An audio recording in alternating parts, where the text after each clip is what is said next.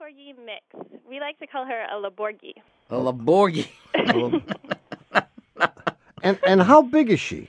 Uh, she's about 30 pounds. Um, she's sort of a short, long dog. Oh, she's a little. short, a short, long dog. I, Ah. how, how did that? pat- Never mind. I, you often wonder about yeah. I, how certain things happen. Right. And Yeah. she's actually from Wenatchee, Washington, where your previous caller was from. Oh, really? Yeah. Kevin.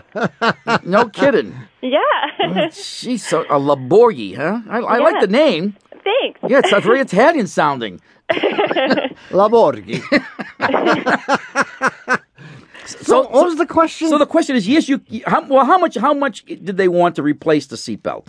Well, they wanted about 250 for the part and uh, 150 for the labor. Gee Well, I mean, whiz. in order to do this, you know, you probably have to take out the entire back seat, okay, and, and probably some of the trim over the right shoulder of that rear seat passenger where the seat belt enters into the body. And Okay. and then, you know, there's a lot of little doodads to take off, but it's basic like I said, it's basically nuts and bolts. You know. Uh, the question is, is it worth 150 bucks to you? Because if you're going to buy a new one, it's going to be 250 no matter what. And is it a car specific thing? Can I Yeah, oh put- no, it's absolutely a car specific Okay. thing. I mean, you can't put anything else back there except the one that was made just for this car for this year. Unless you decide to use rope. Right. well, but the but the larger question. So you you have someone, by the way, who can assist you in doing this. I, I don't know if you're if you're tool conversant.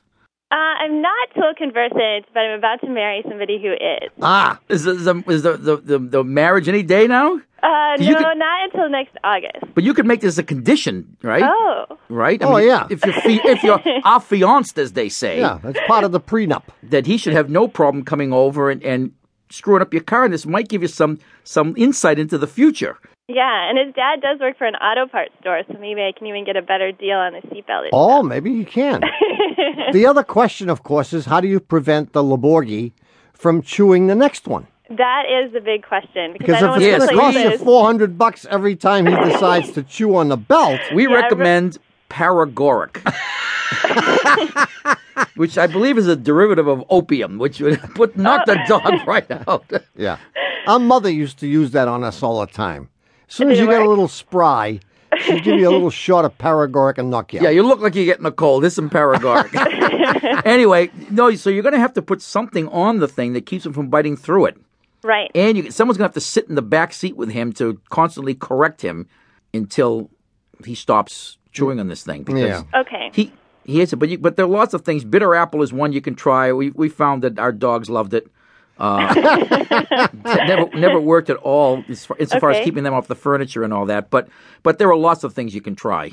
Uh, But you Okay. want to try something that doesn't offend you too. Right. But but if Yeah. you're, if you're unsure about how to do this seatbelt thing and your and your fiance isn't sure, then pay the dough and have it done. okay. Right. And good luck with the All right. Laborghi. Thank See you very much. Michelle. Bye. Bye. One eight. Wake up, Kevin! Kevin! eight eight eight car talk. That's 888-227-8255. Actually, I like the buzzer even for us.